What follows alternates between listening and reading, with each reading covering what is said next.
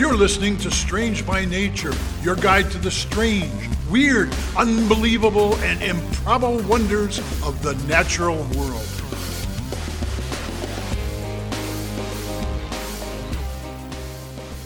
Hello, everyone. Thanks for being here today. I am Kirk Mona, and I am joined today by Rachel Ginza and Victoria Thompson.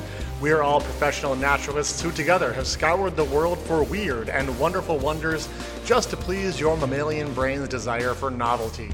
Isn't that nice? Let's do this. All right. Hello, everyone. I get to start us off this week, and I'm very excited. um, so truly, so as you both know, this month I am doing uh, a variety of rainbow things uh, as a theme, um, just because it's Pride Month and I want to. So there's so there's truly so many colorful things to choose from. It was starting to get like a little overwhelming to choose and figure out what what to pick. Um Sure.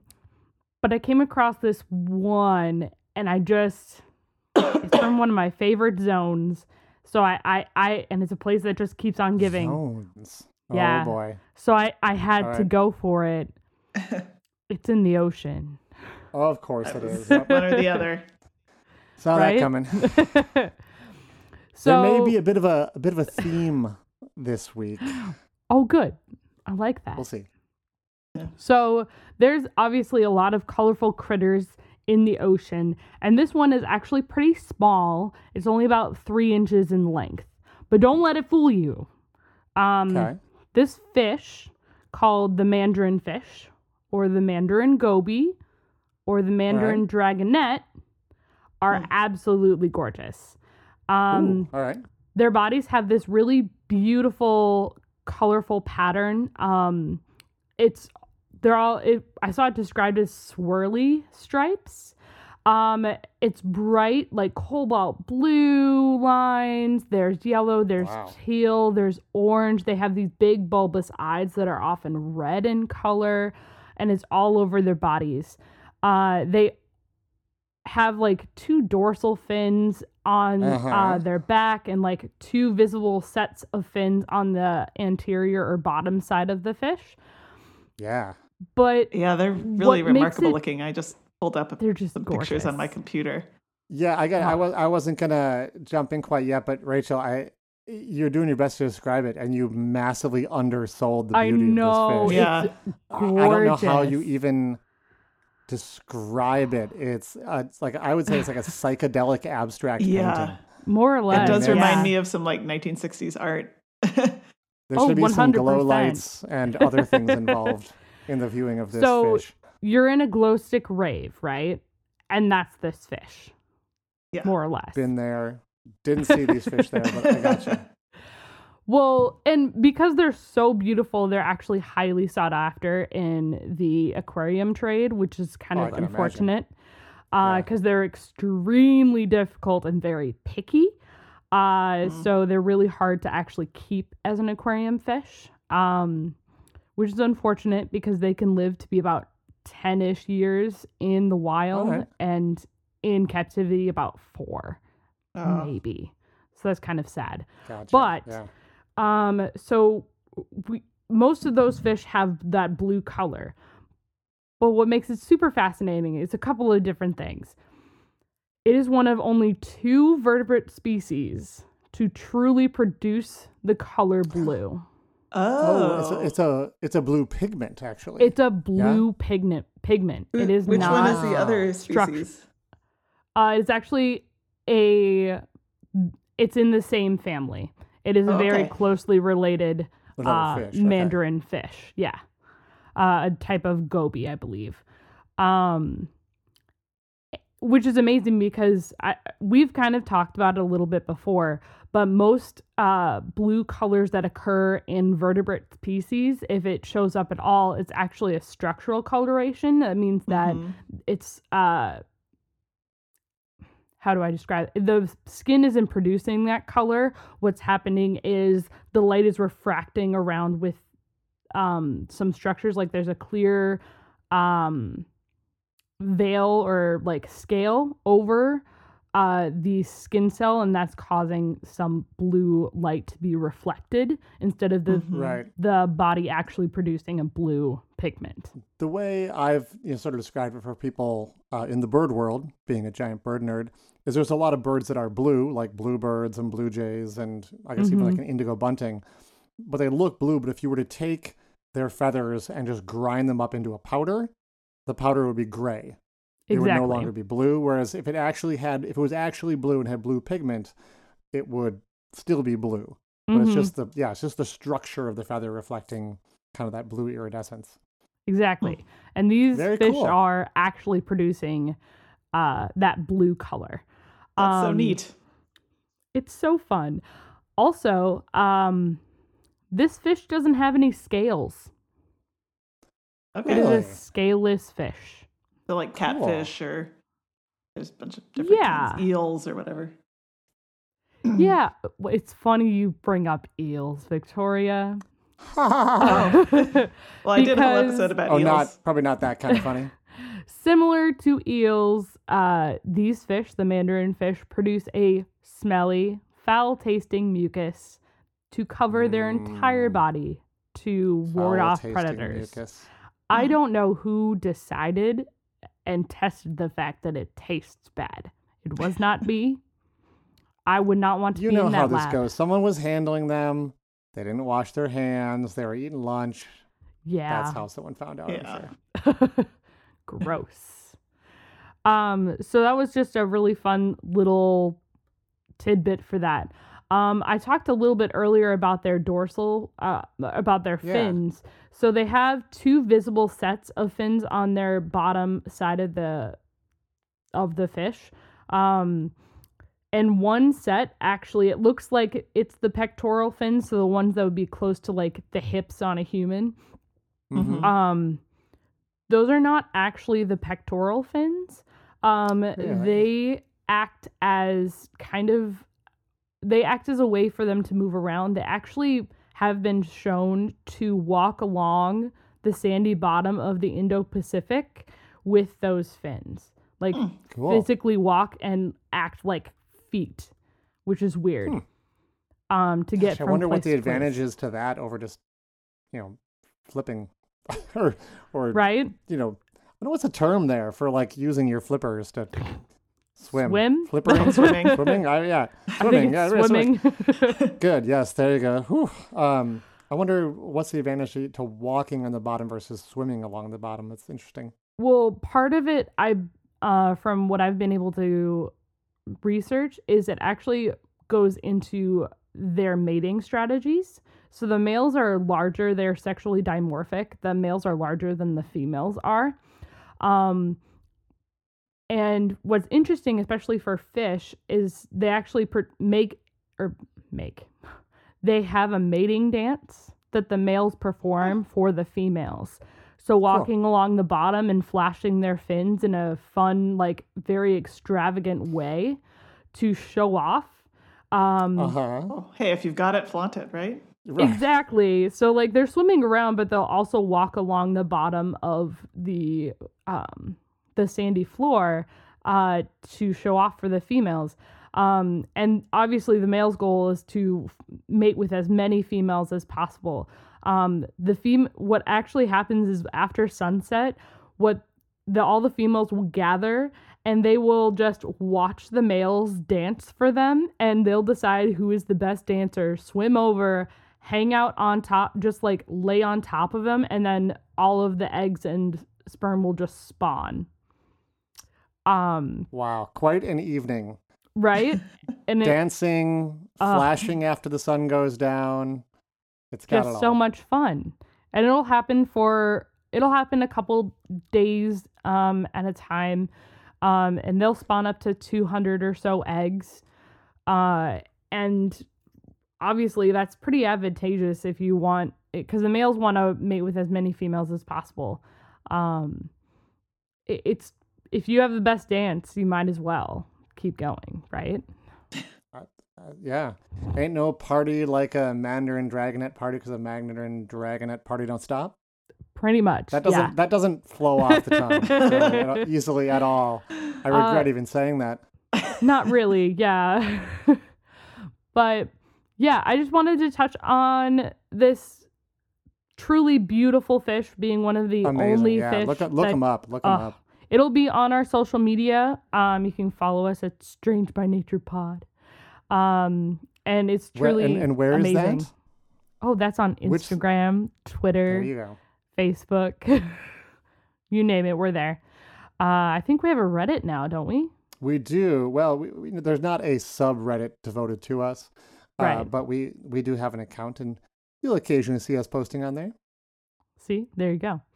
Um, but yeah, I just want to talk about these truly amazing little fish that hang out in the Indo Pacific region of the planet. So, Well, an That's what I have for extremely you colorful choice. Thank you, Rachel. Awesome. Yeah. Thanks so much. uh, we're going to take a quick break. And when we return, it'll be Victoria.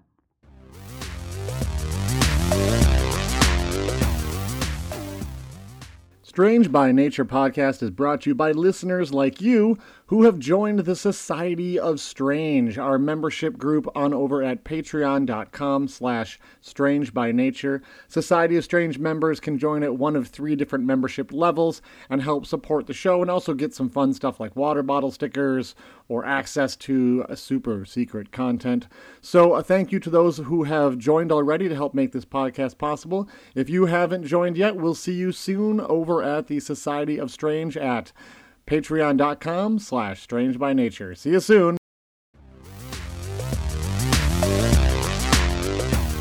Hey, we're back. So I don't Yay. know about. y- Yay. oh, Sorry, I it's did gonna be a dark topic. You're kinda like, No, it's yeah, not don't- actually, it's don't not. get excited. Okay.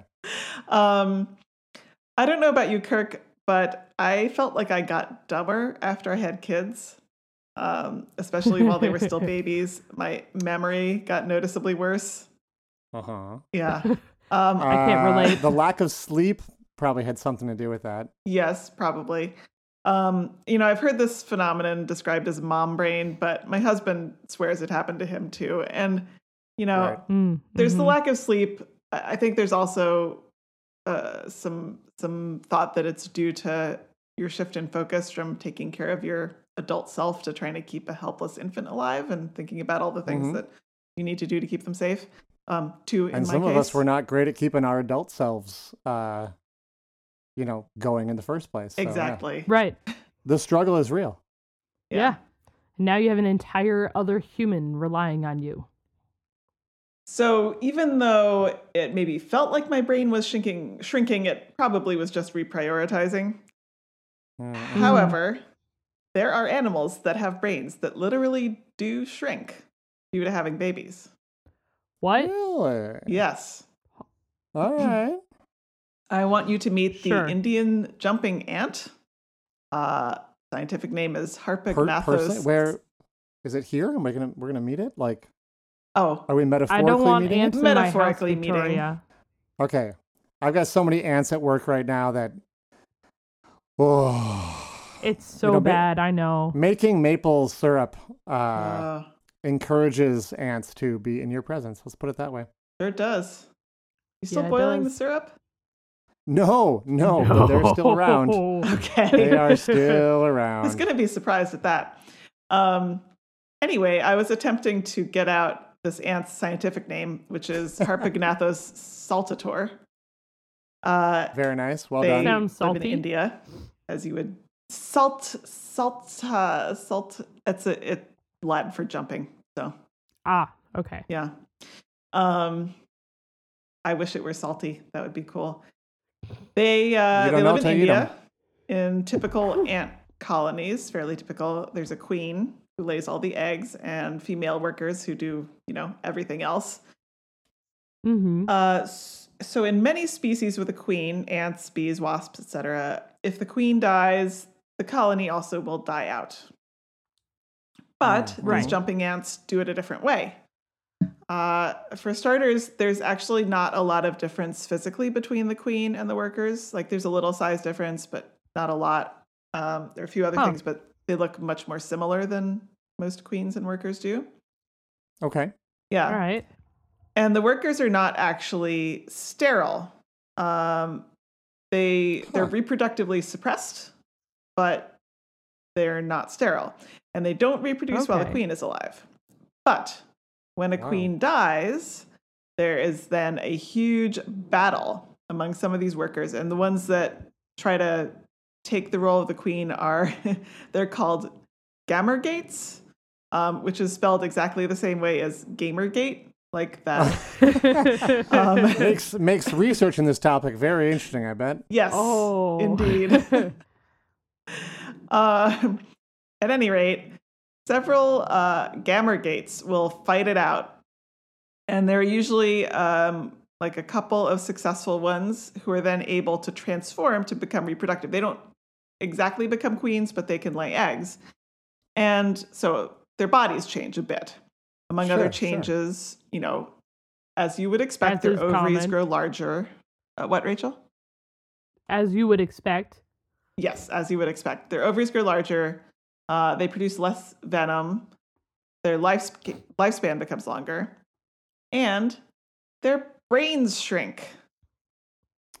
Horrifying. About They're not they're not real big to begin with. no, No, they're like the size of a pin.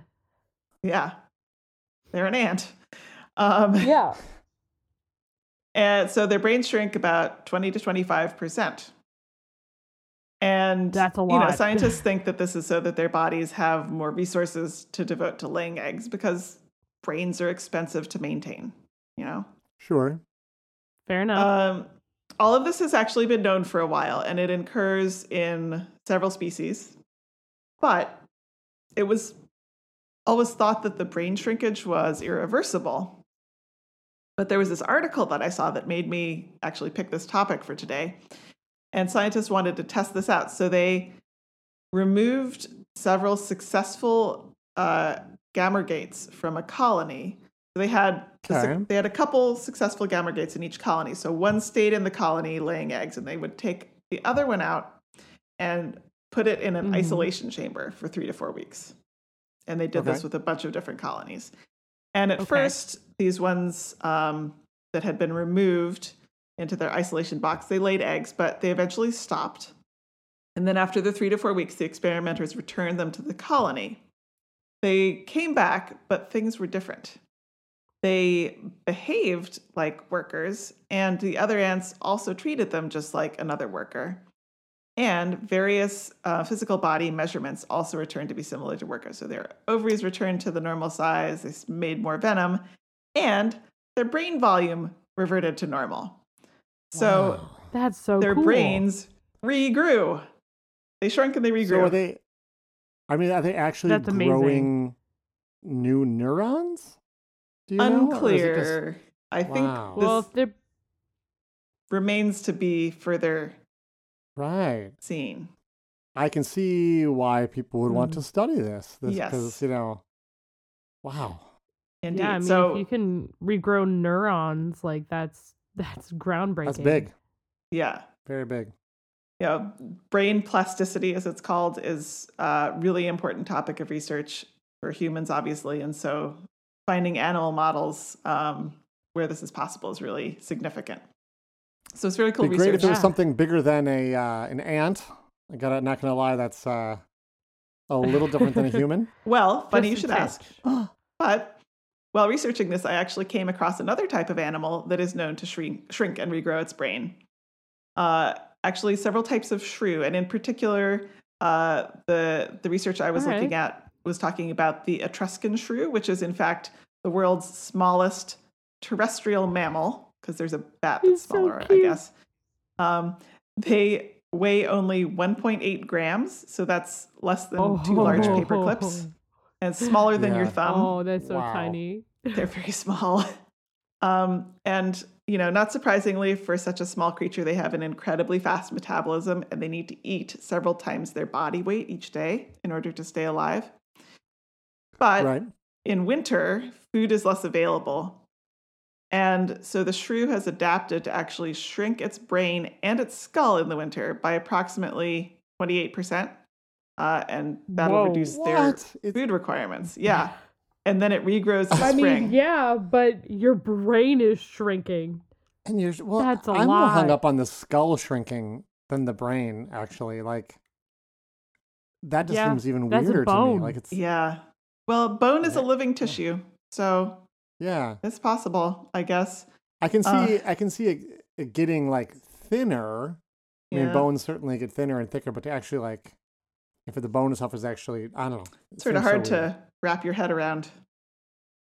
My little brain, yes. like a skull. Yeah, there's actually another shrew species, which I, I didn't write down which one it was, but it, it only lives for like, I don't know, a year and a half or two years. And Mm. so it it's born, I guess, in the spring and it it grows throughout the summer. And then its brain shrinks in the winter. And then it regrows and then it reproduces and then it dies. Ah, So in that case, it's both related to to food supply and to reproduction, which is interesting. Wow. that is interesting. Yeah. Huh. I keep eating and eating and eating pizza, and I don't feel like my brain's getting any bigger. it's not helping my, my my waistline is growing, but I keep on being like, no, no, no, brain. This is brain food. right. You know, You're fueling your brain. It's got it's got vegetables. It's got uh, you know fruit. It's got meat. Calcium. It's got calcium. I mean, it's got everything. Yeah. It's, it's the world's perfect food. I just don't understand why my brain is not growing yet. But that's a mystery for another day. I, I think you need to get some scientists to look into that. Well, uh, I want to call out a couple of papers that I relied on for this topic. And the first one is called Reversible Plasticity and Brain Size, Behavior, and Physiology Characterizes Caste Transitions in a Socially Flexible Ant by Clint Penick Cool. uh, and colleagues, Proceedings of the Royal Society B from April 2021. And the other one is called Seasonal Plasticity in the Adult Somatosensory Cortex by Saikat Ray uh, and others uh, in the Proceedings of the National Academy of Sciences in November 2020. Light Cool. bedroom Yeah. reading, and and and it's our that's our, our favorite journal as well. The Proceedings of the National Academy of Sciences. Because it's Oh, available in 100%. full. uh, no, because it's PNAS. We've been over this on the show. It's yeah, we have. was a curious choice of a name for a journal. Let's put it that way. Yeah, that's right. Right. Oh. Okay. On that note, I'm sorry, I'm 10. I hope I mentioned that. uh, so we're going to take a little break.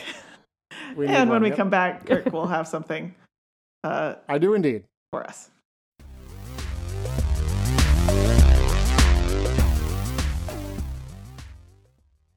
If you've uh, been listening to the show for a while, you may have noticed we tend to av- avoid a certain phrase. Like you'll very rarely hear us talking about when something was discovered, right? Mhm. Because Right. we often have no idea when it was really discovered. All we know is when something was first described by scientists. So, an early example of this in the show was the living fossil, the coelacanth, that Mhm. scientists thought was extinct, but both of the species that are now known and have been described by scientists have been known by fishermen for centuries, if not probably much longer, right? oh Yeah. yeah. So this week I have a similar story. Uh, it involves a character I can't believe hasn't appeared on the show yet. I'm talking about Mr. Ben Franklin. Oh.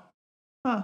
Okay. Yeah. So in uh, 1757, he was traveling from Pennsylvania to London, and being a curious fellow, he uh, was on a, a, a boat with nothing in particular to do, and he so he set about just kind of making observations of everything around him, which he was, you know, kind of known he for. does and a he, lot. he yeah he observed something curious and it may be something actually some of our listeners have observed as well i know it's something that i had kind of noticed and sort of been like oh it's kind of weird but i didn't pursue it to the level that uh, that ben did um, so what franklin could see was that uh, many boats were moving through the water but he noticed something strange about their wakes some of the boats had wakes that were quickly broken apart by waves but other boats seemed to have or create wakes behind them that persisted for a very long time. And some of these were not so much like wakes in the term that we think of it as um, like big waves that keep on going out, but rather like a calm area that almost makes like a trail through the water Sure. behind Right. the Yeah. boat. I can picture And it. it That's where you Yeah. That's where you want to be like water skiing and such. Yeah. Yeah, but I mean like long after the boat has already passed, Oh, right? yeah. Um, and and I've seen this just boating around lakes on here where a boat will go by, and then like five minutes later, you're like, I can still see where that boat went, and I can't Mhm. even see the boat anymore. And it's not waves; it's a calm area on the water, which is really really weird. And so he noticed this. Um, you know, some of our listeners maybe even noticed this, and he was Mhm. observing it back in 1757, like I said. So Franklin, uh, being curious, he asked the captain of the boat he was on, or maybe he just commented on it to the captain. Um, Mhm. And the captain reportedly looked at him like he was just an idiot and was like, That is one of the stupidest questions I've ever gotten. Because the answer was totally clear to the sea captain. He, he already knew the answer of what was going on. Um, the boats with no waves in their wakes were the ones where the cooks had just dumped the waste oil from the kitchen off the back of the boat. And Ah. Franklin had actually observed, like so many people before him, the bizarre calming effects of oil on water. okay. So that's what I'm talking about this week. Um, historically, there's been many accounts of this. Uh, Franklin himself realized afterwards that he'd actually already heard of this. He had read accounts of one of our favorite guys, Pliny the Elder, uh, Ah, who in his love him. his work, uh, Natural History, he had said, and I got a quote here. Of course, this has been translated to English, but he said, again, everyone is aware that all seawater is calmed by oil.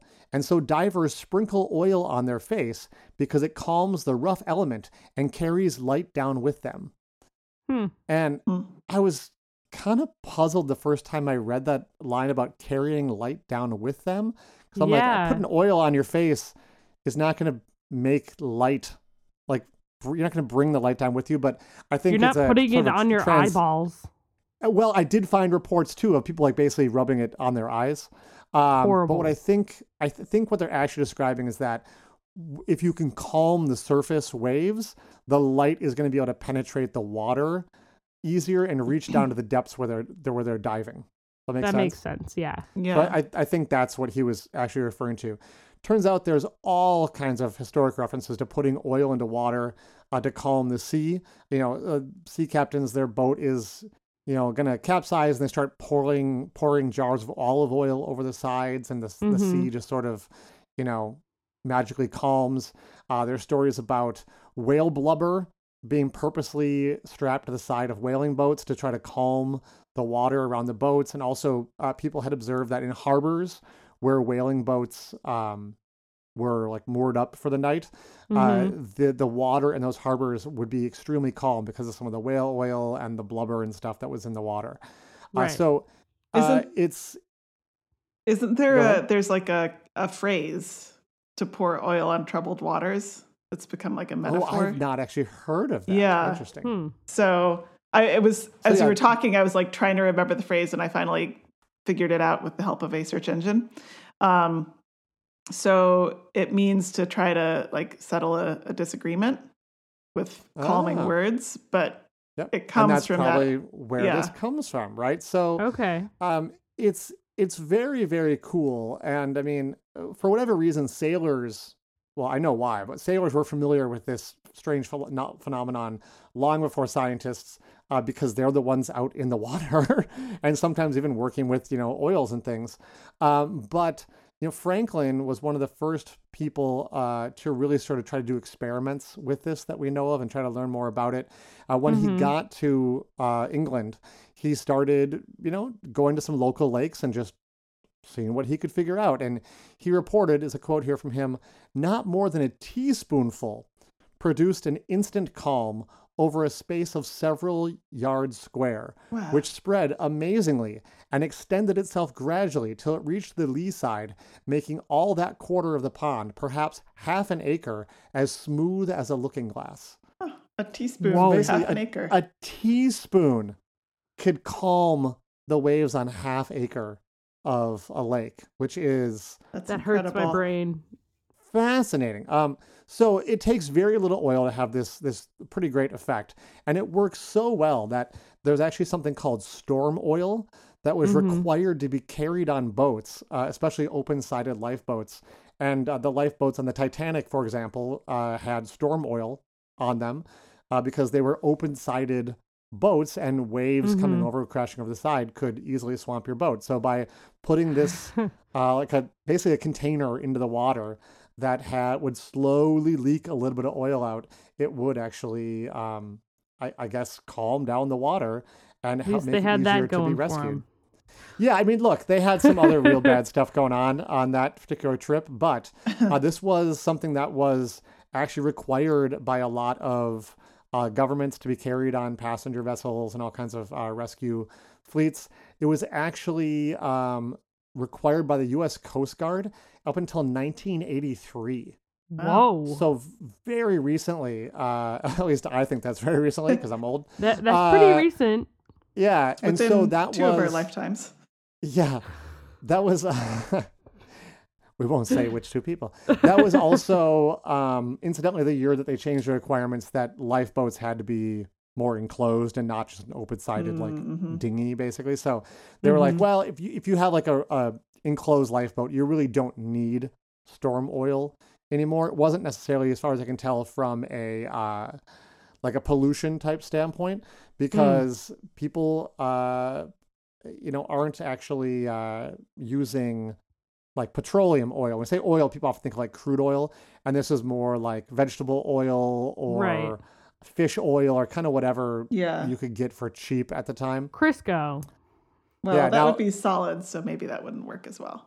I mean, they did Okay, use fair. blubber. I mean, it probably wouldn't work as well. Yeah, it's not going to spread as well. Um, in the case of modern boats, like what I know, what I've observed on lakes, and some of our listeners may have observed, people aren't dumping storm oil overboard as they're cruising around lakes, but mm-hmm. But uh, outboard engines actually vent exhaust underwater to make the engines quieter, and there's a small amount of Hmm. unburned oil in the exhaust, and that little tiny bit of oil in the wake of the boat is what calms it and makes that calm uh, wake, if you will, behind the boat. So okay. you know, I, I will say, you know, on the storm oil front, uh, I did also say that you know they would use vegetable oil or maybe fish oil. Mhm. And actually, I did see reports as well that fishermen um, used to find, or maybe still do, find large herring shoals because uh, herring are very like o- oily fish. Yeah, they are. And Yeah, so are. when you have a large number of herring feeding in an area, it actually calms the water. And so you'll look out Huh. and you'll actually see like, you know, rough seas or whatever. And then there's this sort of calm area. And that's where the fish are shoaling up. And, and that's how you know to go over there and go fishing, Fascinating. Genius. which of course fishermen have known for probably millennia. And uh, this was all news to scientists. It's so, So- crazy to me how how many things we could learn in science if we just talk to those tradespeople. Exactly. Yep. So how does it work? Uh, apparently, by coating the surface of the water with a very fine layer of oil, it prevents the wind from getting any grip on the surface of the water. And the wind Huh. traveling over the surface and kind of pushing on that surface uh, through friction is what is causing a lot of the waves to be formed. If you have like a, a, a windy day and you get that chop out there in the water, and so Mhm. essentially you're you're by lubricating the surface of the water, the wind can't get any grip, and that knocks down uh, a lot of the waves. Now these are going to be like the waves that are caused by, you know, The wind. the small, the, yeah, the smaller kind of choppy waves. This is going to be, I don't think, like the big, huge. You know, you're not if you're in a Surfable giant waves. storm. Yeah, swells. I don't think it's going to say do it for that. Um, but it's a lot of the the choppiness of the water is what it's going to cut down on, from what I understand. Yeah, if you're picturing Okay. like the movie The Perfect Storm, and these, you know, hundred foot tall waves, go, why don't they just throw some oil out there? I don't think that's going to cut it. There's more going on there. Um, so uh, that's what I have for this week. Storm oil. It sounds strange, maybe too strange to be true, but small amounts of oil really can tame a wild sea. And it took uh, scientists a while to figure it out, but those who work on the water have known about it for thousands of years. Fascinating. Yeah, such an interesting topic. Yeah. Yeah. And you know, we went back to the sea, and the sea is quite a giver of topics for the show. So thank you, sea. Truly. Thank you, the ocean. And I may or may not have something from the ocean next week, too. Ooh. Hint, I do. I'm so excited. Well, You have to so wait do till next I. week, Rachel. Oh, great. Ah! Oh, I don't.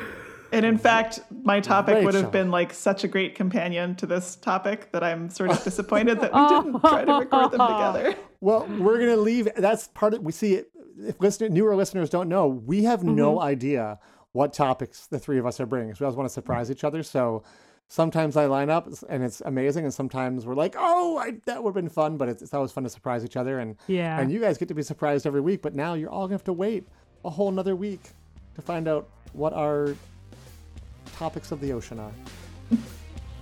Unless you're binge listening, you know, old episodes, in which case we'll see you in a Have couple fun. minutes. Bye. Bye bye. Thanks, everybody. Bye. Thanks everyone for listening to today's show. Be sure to subscribe. New episodes drop every Wednesday, and we love sharing this strange world with all of our listeners. If you would be so kind as to leave us a five star review, that would be great. It lets other lovers of the strange discover the show. You can reach out to us on social media by searching for Strange by Nature Podcast on Twitter, Facebook, and Instagram. You can send us an email as well. Our address is contact at strangebynaturepodcast.com.